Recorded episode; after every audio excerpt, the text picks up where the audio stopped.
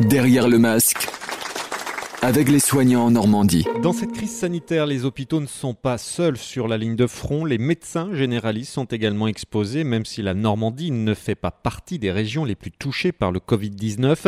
La fréquentation des cabinets médicaux est en forte baisse. À Fécamp, par exemple, en Seine-Maritime, le docteur Philippe Ledoux, généraliste, a divisé par trois ou quatre ses consultations.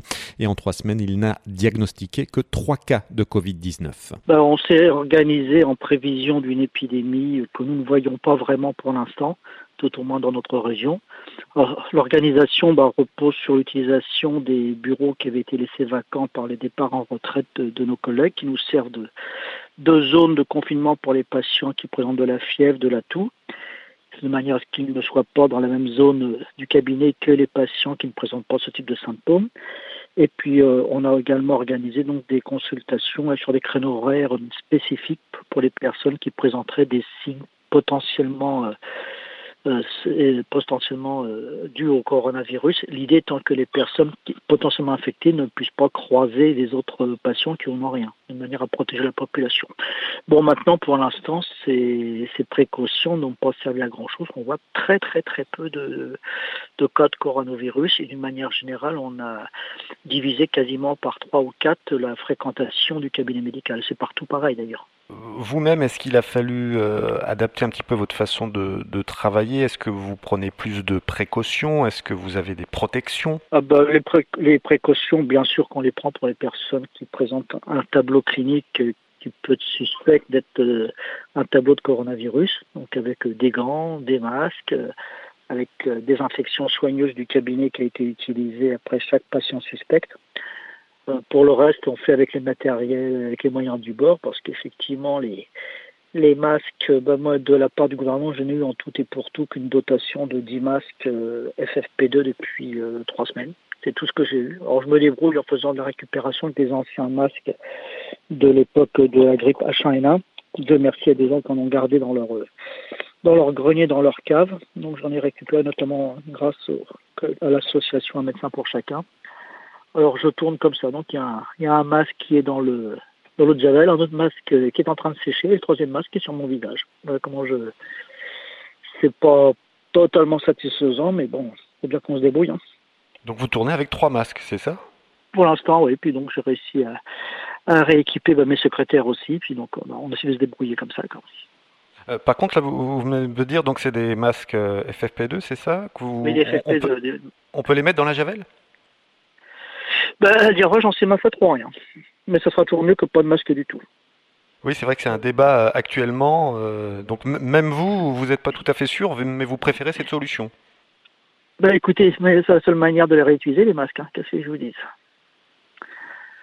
J'ai pas d'autre solution, hein, vu euh, le pot de dotation. En théorie, j'ai reçu régulièrement des... des mails de la part du ministère de la Santé euh, m'annonçant que je suis en théorie doté de dix-huit masques par semaine. Je peux vous dire que ça n'est pas le cas, j'en ai jamais vu la couleur. Vous, vous parliez donc là de la baisse du nombre de patients. Ça aussi, j'imagine que ça vous inquiète. Bah, ce qui est en... Bon, il y a une partie qui est tout à fait logique, euh, notamment toutes les pathologies hivernales, les, les bronchites, les trachéites, les angines, les otites. À partir du moment où les gens respectent le confinement, se lavent régulièrement les mains et respectent une distance d'un mètre, bah effectivement, ces virus-là ne se transmettent plus. Donc c'est pour ça qu'on n'a quasiment plus aucune de ces maladies actuellement en consultation, pas plus qu'on a de coronavirus d'ailleurs. De ce point de vue-là, le confinement a très très bien marché. Ça a vraiment été une solution euh, efficace. Et c'était de toute façon, en l'absence de masques, de gel hydroalcoolique, de gants, c'est un peu la solution du pauvre, mais c'est la seule solution qu'on avait, c'est celle du confinement, et ça a vraiment bien marché. Les gens respectent ça très très bien, et le résultat, il est, il est, il est, il est palpable. Par contre, le souci qu'on a, c'est sur toutes les autres pathologies, où manifestement les gens ne deviennent plus consultés. Et là, ce qu'on redoute avec mes confrères, c'est effectivement qu'il y ait des retards de diagnostic. Les gens ayant peur de venir consulter, ayant peur de venir dans les cabinets médicaux, quelles que soient les précautions qu'on puisse prendre, euh, l'idée c'est qu'il y ait des retards de diagnostic, qu'on, qu'on se retrouve avec des pathologies dans un, bah, disons, bien compliqué déjà, quoi. C'est vraiment la, c'est vraiment ce qui nous fait le plus peur tout de suite. Là. Euh, je ne sais pas si vous, vous pratiquez la, la téléconsultation ou si oui, des patients... Fait, oui, oui. Ça fait, oui, ça fait partie des... des adaptations de notre activité pour les personnes pour lesquelles une téléconsultation est possible. En clair, les personnes pour lesquelles je n'ai pas besoin de faire un examen euh, physique, euh, c'est une solution qu'on a mise en œuvre. Ça permet effectivement de, de prendre des nouvelles de nos patients, de renouveler leurs ordonnances et de le faire dans des conditions évidemment de, de totale sécurité. Selon vous, quel rôle doit, doit jouer les, les, géral, les généralistes pardon, dans cette crise sanitaire ? Bon, comme d'habitude, hein, en première ligne, c'est-à-dire euh, si euh, des patients présentant des, des signes suspects, euh, bah, écoutez, il faut bien qu'on les voie. Et il est plus euh, légitime d'aller chez le médecin généraliste plutôt que d'aller aux, aux urgences de l'hôpital, tout au moins lorsqu'il n'y a pas de complications évidentes. Euh, lorsqu'on a des renouvellements de traitements et d'autres pathologies, là aussi, il faut aller voir le médecin. Et lorsqu'on a besoin aussi d'être rassuré, je pense que passer un petit coup de téléphone à son médecin, c'est sans doute la meilleure des façons d'être rassuré. Je pense que ça fait partie des, des choses qu'on va être amené à faire. Après, ça va se poser la question de la gestion du déconfinement. Pour l'instant, on n'y voit pas très très clair, mais il est évident qu'il va y avoir un, une surveillance très serrée de la population à faire pour s'assurer qu'il n'y ait pas de... de nouvelles flambées de, de l'épidémie. Donc ça, c'est un petit peu le souci qu'on a dans des régions comme la nôtre où il y a manifestement eu très peu de circulation du, du virus, donc très peu d'immunité de la population.